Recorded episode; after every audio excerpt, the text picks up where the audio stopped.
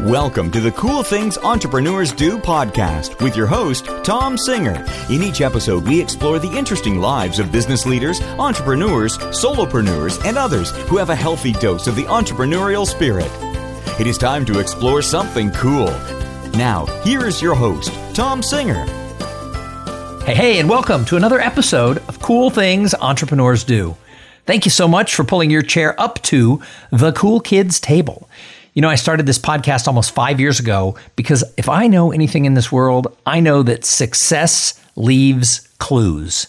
So, being able to sit down and talk to and interview successful people who are doing interesting things in and around entrepreneurship, that's how I learn. And subsequently, so many people who listen to this show uh, are always reaching out saying that one episode or another just always was what they needed to hear at the right time.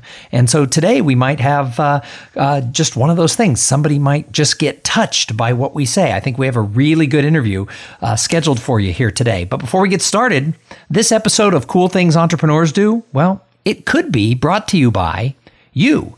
You know, what I've done is I've gone ahead and set up a Patreon account because uh, a bunch of people were saying, you know, I'd love to support your show, even if it was just like $5 a month. And I'm like, yeah, I'm not really looking for that. But another podcaster convinced me I should at least try it. So I opened up a, uh, a Patreon account and we have some special offers on there. If you like the show, you're a regular listener and you think, yeah, I'll give back just a little, you could give as little as a dollar a month. I don't think it matters, nor do I think I really uh, am that concerned. I just put it up there at patreon.com slash cool things podcast. So check over uh, there. We have some special offers for people who maybe want some coaching or maybe want to be in a group coaching group that I'm looking to put together. So today I have a great interview with the interim director of the Loyola Center for Entrepreneurship at Loyola University in New Orleans. Uh, I ran across them online. We had a little bit of a chat, and I said, you know what? I bet you guys are doing some really cool stuff around entrepreneurship. Would you be on the show? And as I always mention, I love people whose immediate reaction is yes. They don't even know what the show is necessarily yet. And the answer is yes, we'll be on the show. So, Kate McCreary, welcome to Cool Things Entrepreneurs Do. Thank you for having me. So, what is the Center for Entrepreneurship at Loyola University? And also give us a little bit of your background and how you got to be the interim director. Sure. So, at Loyola University New Orleans, what we really try to do is fill the needs on both sides. So, we have students. We're a four year institution. Uh, we also offer a few graduate programs, but then also we're, we're within this amazing, um, burgeoning startup economy and ecosystem in New Orleans. Uh, really got a boost after Katrina in 2005 we got an influx of all these amazing ideas and people who wanted to make them happen. And so, where I sit in higher education is I'm trying to fill both needs, and they're not mutually exclusive from each other. So, students come in and they have a lot of passion and they have a lot of big dreams, and they don't quite know how to realize them. And then in the community, you have folks who are making those big dreams of their own happen for the community, but they need a little bit of, of help and support. And so students need experience and startup entrepreneurs really need, um, you know, just a few extra hands sometimes. And so for me, it's a real mutual fit that lifts everybody up. So, and how did you, what's your background? How did you end up in this role? Sure. So my background, um, it's funny. My students come to me and they're like, "Tell me about your amazing career. How did you get started in entrepreneurship?"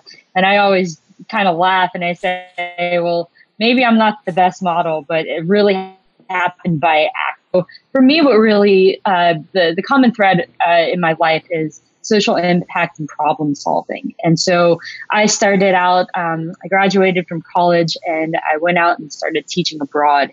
And, you know, so education has always been one of my core values. It's how do you, um, you are a little bit older than the folks you might be teaching or, or know something that the folks um, who are your students might not. And they also have something to share. So for me, it's that mutual exchange of we are, you know, at different points in our lives, but we all have something to share. And then how do you contribute to a greater mission? And so I came from education teaching abroad, went to grad school, started working in international development, so poverty alleviation elsewhere. Um, and then how I got into entrepreneurship was I kind of had a reality check.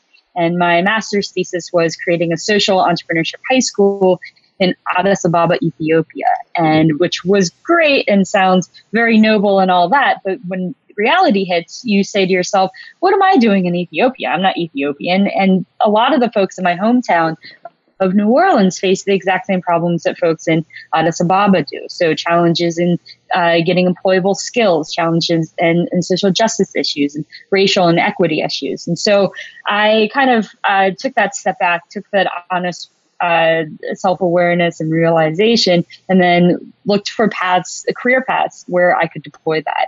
Um, so from uh, right in uh, my graduate school was located immediately across from Columbia Business School. And so I threw myself into a Columbia Business class. I remember sitting next to a friend, um, hearing the term ROI. I had no idea what it meant, wrote it down, circled it about 42 times, and then went and looked it up. And that was kind of my the beginning of my foray into entrepreneurship and this big scary thing called quote unquote business, right?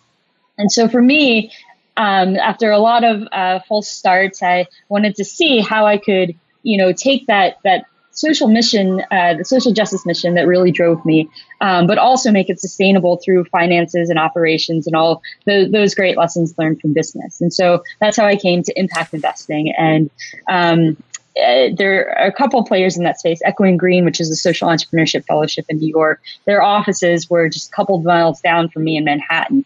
And I literally emailed, uh, cold emailed the team, and I said, hey, um, I love what you do. I believe in your mission. I want to help. I have 10 hours, um, you know, free. Uh, I'll do anything you want me to for free.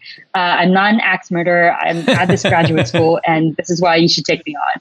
And Cheryl Dorsey, bless her heart, uh, who's the president of Echoing Green, took me into her office for, I think, a 20 minute meeting. And I talked as fast as I could. And being from the South, that wasn't always easy, but I, I sped up the, the pace of my dialogue um, and pitched her on everything. And uh, nine months later, um, I came out with a communication strategy for them. And then about a year later, I ended up working um, at a place called Village Capital, which for me was uh, really the uh, I think the epitome of merging that social impact and, and, entrepreneurship. So, Village Capital is an impact investment firm that invests in for profit uh, entrepreneurs with solutions to social problems. Um, and so, for me, that for profit element is what makes everything sustainable and when entrepreneurs, whether they're in the nonprofit space or the for profit space or what have you, when they don't express a concern for that financial sustainability, that immediately sets off all sorts of red flags because that's the core to, to you know, uh, to, to perpetuating that impact in your drive for the future. So it's interesting that, that, then you came back after the time in New York. You came back to your hometown of, of New Orleans, and you know we started off by talking about the fact that the the center has this bridge between helping the people in the community and helping the students. So let's look at the community first. Obviously, so I love New Orleans. My wife and I honeymooned there 27 years ago uh, when we got married. I've probably been there over 20 times. Uh, New Orleans happens to be a town that has a lot of mid-size conferences, and I make my living speaking at business events, and so it just seems maybe it's my proximity living in Texas, so I'm, I'm sort of a close by, easy flight, but I get booked to speak in, in New Orleans every now and then and uh, have had just great visits there. And it is a town, especially since Katrina, there's a town that has this huge entrepreneurial vibe when I meet locals. And so, what are some of the things going on in the business community in New Orleans that make it sort of ripe for that? Sure. So, uh, to, to kind of you know, merge my previous story into this one, uh, I made it back four days before the 10th anniversary of Katrina. Uh, I moved from DC here uh, without uh, really any solid job opportunities.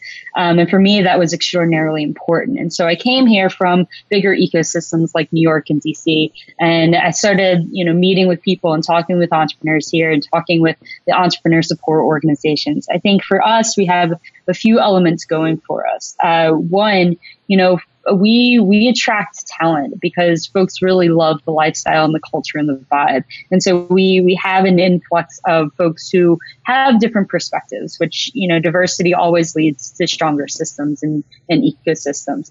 Um, i think that we have a lot of young talent. So uh, coming off of the trend uh, post Katrina, uh, we got a lot of Teach for America talent that, again, brought in that younger population here. A lot of them have stayed, raised their kids here. But on the backs of that, we've also continued to get waves of um, you know, fresh graduates um, and a few years out of college that they bring the passion, they bring the energy, and they bring the desire to take stock around here and, and start solving problems that they see.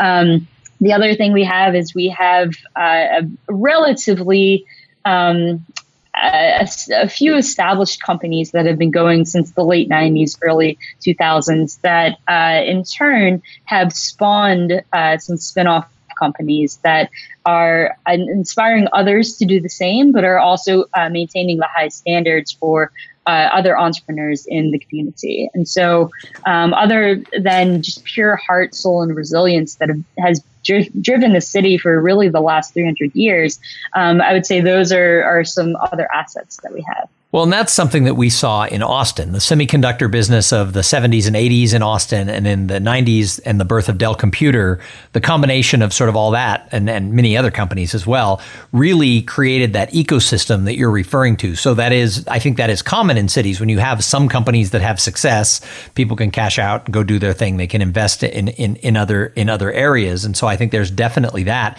You also have the advantage that Austin has lost uh, a little bit, and that is the cost of living. Um, you know, New Orleans is still a very affordable place to to come if you're a young person looking to start a business. I know a lot of the musicians that used to come to Austin uh, go to New Orleans just because we've you know our, our cost of living has gone up so much in the last decade.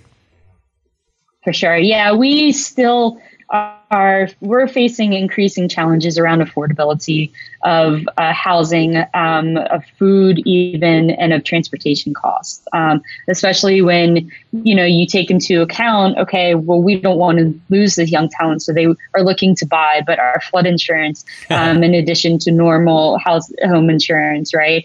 um, combined with the the astronomical prices of real estate here in some places uh, is really outpricing the the young folks who want to want to stay and raise their kids here. So we do face certain challenges on that side, um, but we're not as high as Austin. We're not as high as clearly San Francisco or New York. Um, so you know, hopefully we can continue maintaining that competitive advantage.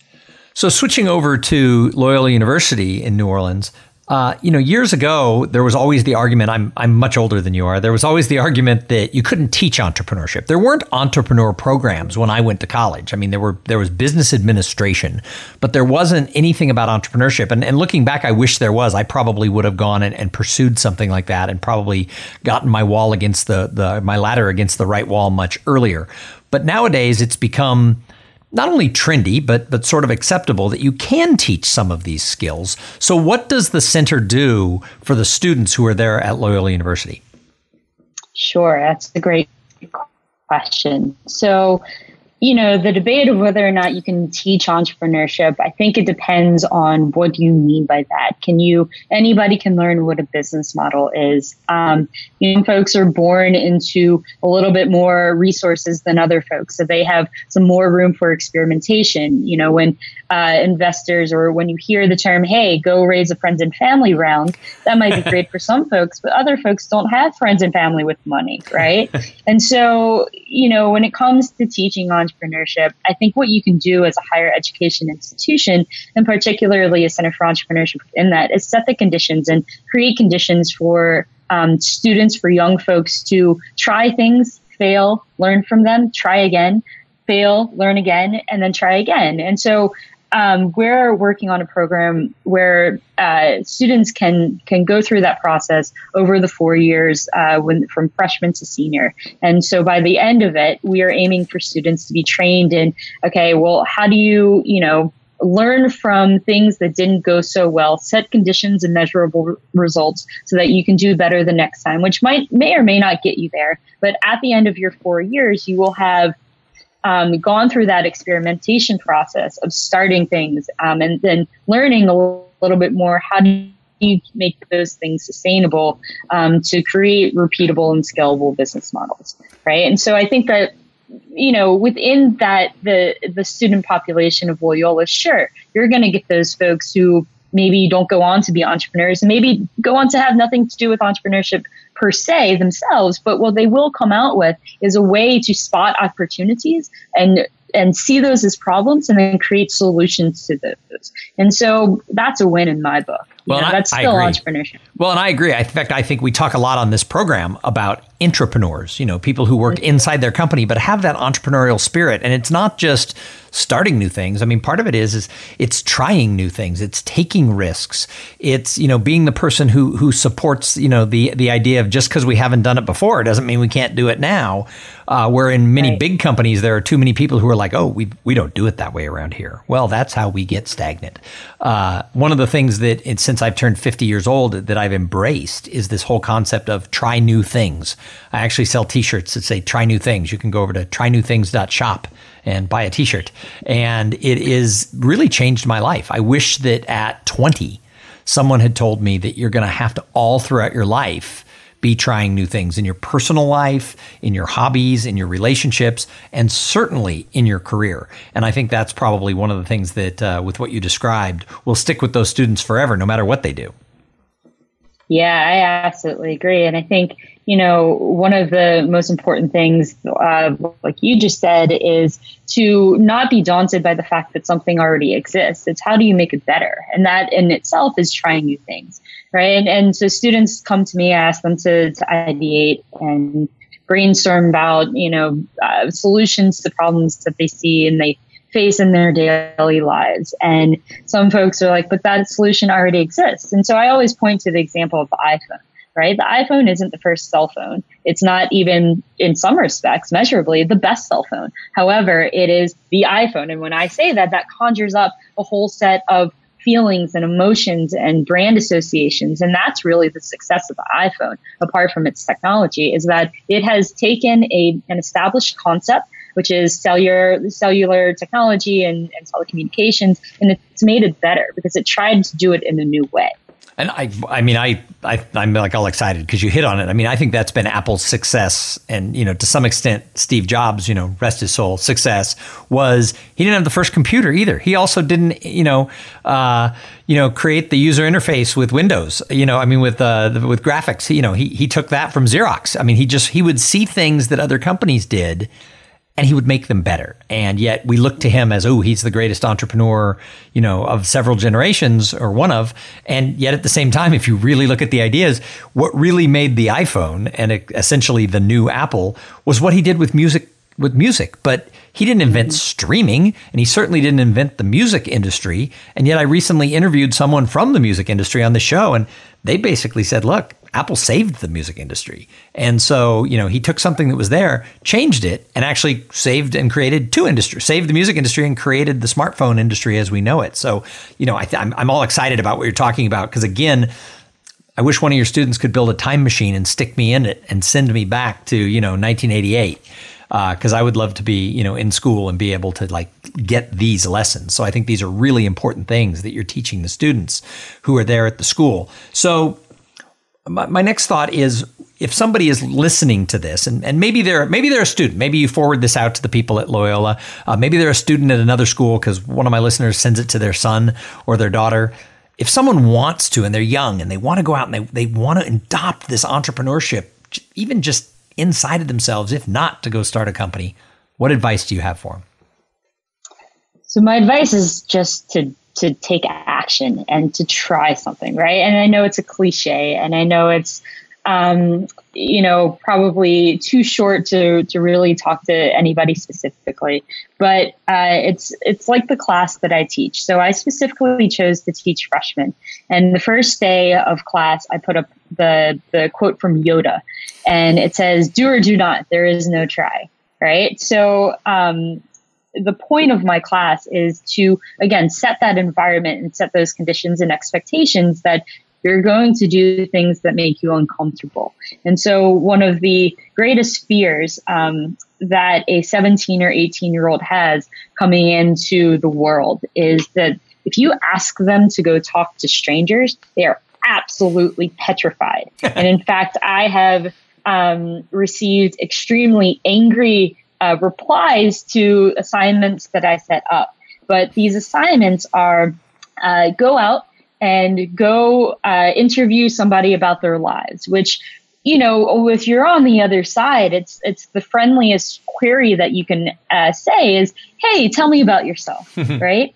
And but but for a freshman, they are so worried about what the person on the other side will think or say or judge them about. Um, but I say, hey, you know, your students, and a few other folks have, have touched on this, but be, just go up to say to somebody and say you're a student, and that will give you basically like carte blanche to ask so many questions and to learn from this person. Um, and so it's not, you know, I, I would say to anybody who wants to get into this cool, sexy thing called entrepreneurship, you know, it's not um, one, do, and then two, be really honest about your why. Why are you doing this? Or why, you know, uh, be self aware. And, and that leads to uh, a connection to other folks who are doing the same things. And so, um, yeah, I I guess that, that that would be my two pieces of advice. Well, so I think it's great. I started my speaking career teaching executives and students and everybody in between sort of how do we connect with people in this gadget crazy world because it's not just being 18 that makes you scared to go talk to a stranger. A lot of people don't like to do it at 48 even after they've had a long career. And yet, people who are able to build a network and make connections and you know the word networking gets bantered around and has kind of you know some bad connotations with some but the definition really is the creation of long-term and mutually beneficial relationships between two or more people where everyone involved finds more success. And so if especially as a younger as a student, if you can build relationships that you can cultivate over years as you get out of college, maybe some of those people become mentors, it opens up so many doors and yet so many people don't take the steps necessary to be able to do it. So I love that you're challenging your students to kind of do that because that's something that, that I've, I've been teaching. And one of the things I talk about when I'm invited to speak at a college is you know, I tell everybody, I know you have enough work to do, but I got a book for you to read. And it's not one of the ones I wrote. I think one of the best books, I wish it had been written when I was that age. It's called A Curious Mind, and it's written by Brian Grazer. And Brian is a movie producer. And you may not know the name Brian, is it Glazer? I think it's Glazer. Anyway, you may not know the name Brian Glazer, but what you will know is the name Ron Howard who, of course, has directed some of the greatest movies of the last 20 years. And they have worked together going back to Splash, which I think was the first movie that he directed. Uh, and they have worked as a, as a team producing these movies. And the way he, Brian Grazer got his start is he essentially, I'm going to mess up his story. I'm sure if he listens, he'll be like, that's not what happened. But it was something to the effect of he basically dropped out of law school and got a job at a movie studio working in something like the mailroom. It was a really low level job, but it gave him access to people. So when he would deliver a package to a producer, he'd look around and go, wow, how'd you get this office on the Warner Brothers lot or wherever they were?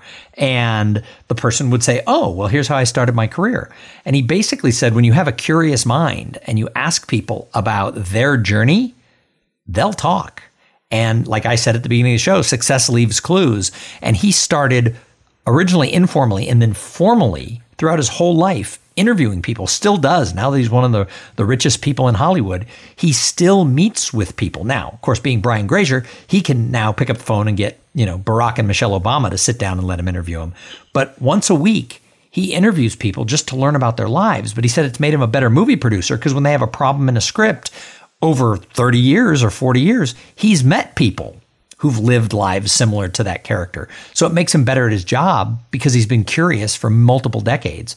And so I, you know, I think what you're teaching these students and, and assigning them to do, I, I, mean, I think I think the ones who grasp onto it are going to be the ones who look back and say, "Wow, that was life changing." So, cheers for that. Yeah, that's my hope. That's my hope for sure. Um, and you know, coming kind of coming back to the social impact theme uh, within my journey, uh, I've actually applied this to the social justice uh, honor seminar that I taught at Loyola this past spring, where I had you know kids who are naturally you know high achieving um, or naturally or unnaturally learned nature versus nurture. I'm not sure, but they came in and they you know were very opinionated and which was great, and I love that in a student when they they uh, they argue and they discuss and they debate.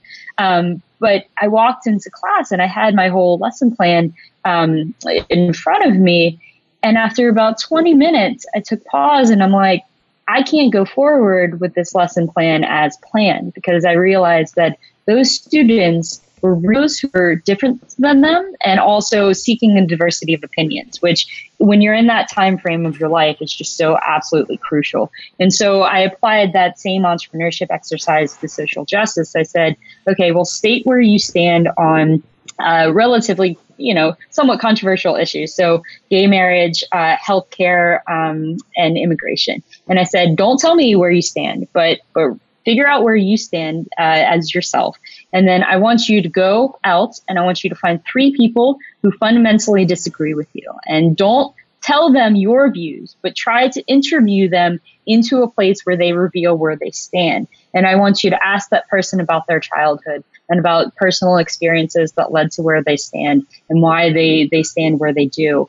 Um, and the whole idea was around this uh, this empathetic connection where you seek to understand somebody on the other side. And I think in business that applies where you need to find customers who disagree with your product, right? Who don't like your product, who don't like your service, and you need to figure out why.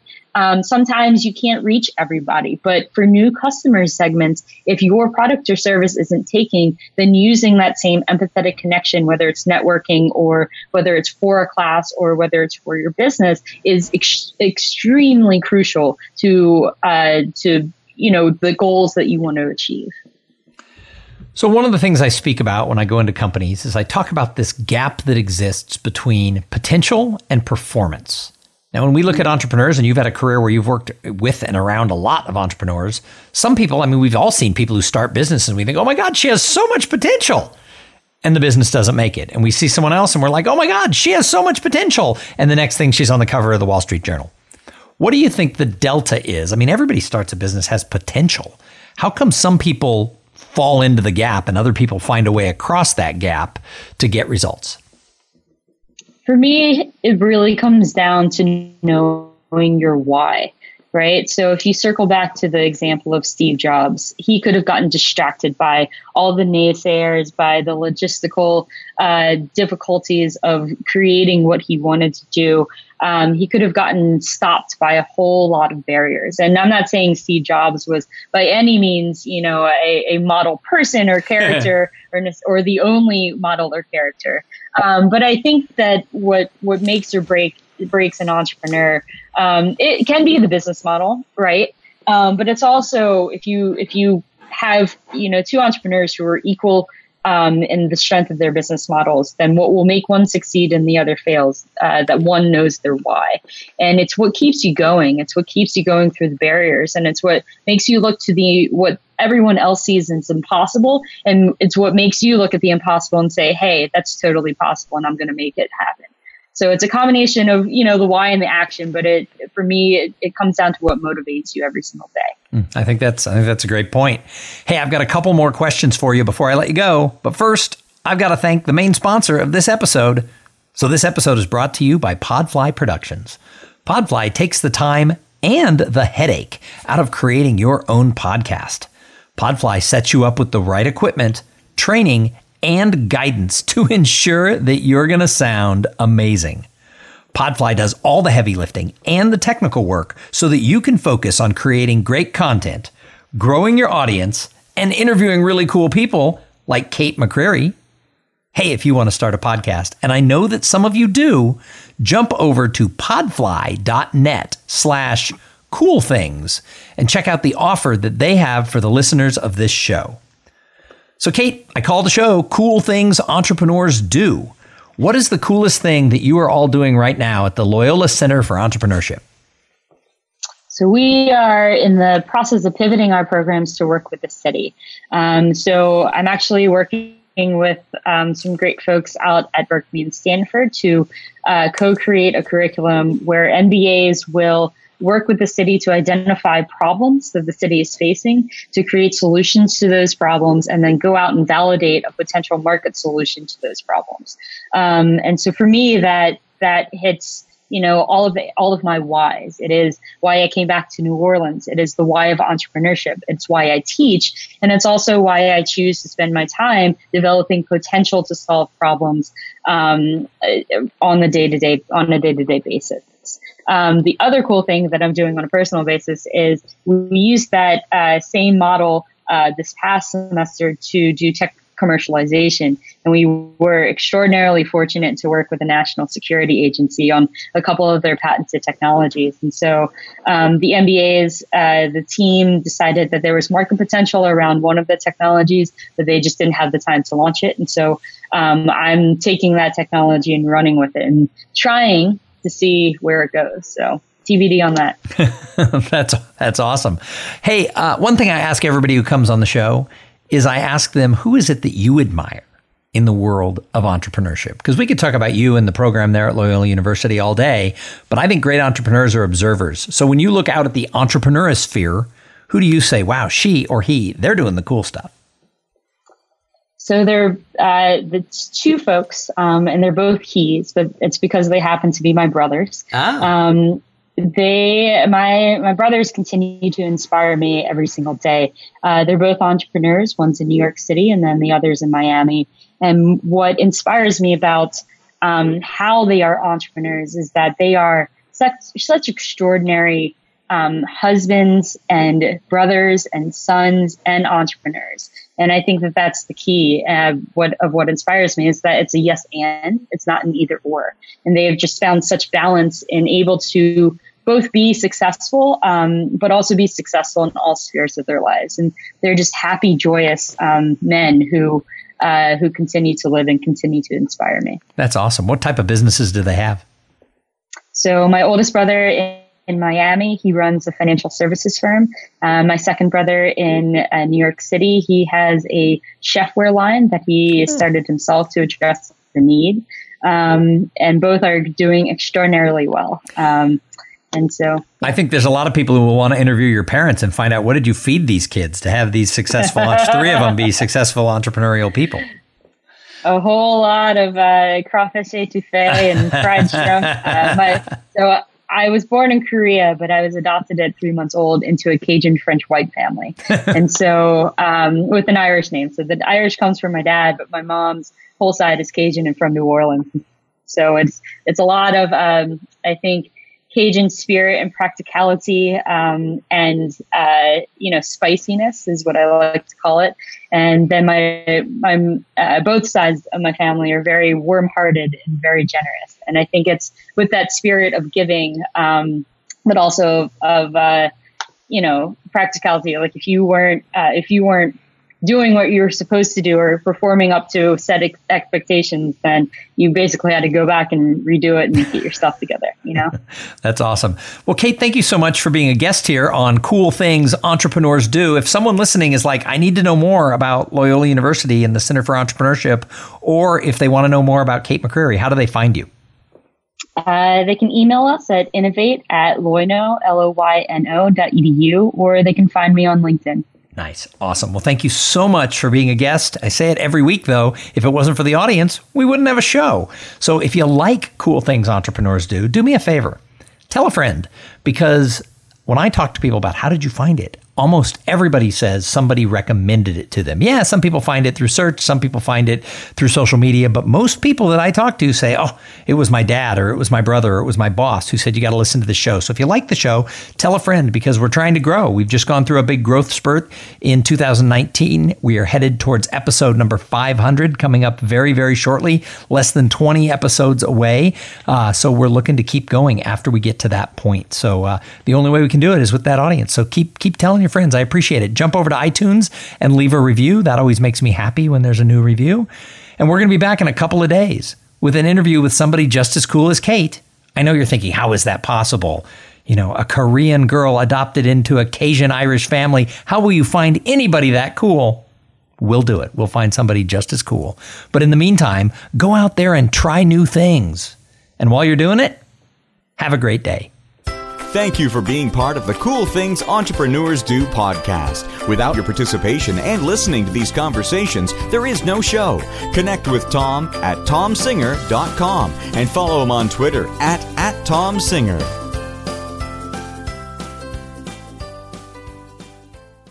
This podcast is a part of the C Suite Radio Network. For more top business podcasts, visit c-suiteradio.com.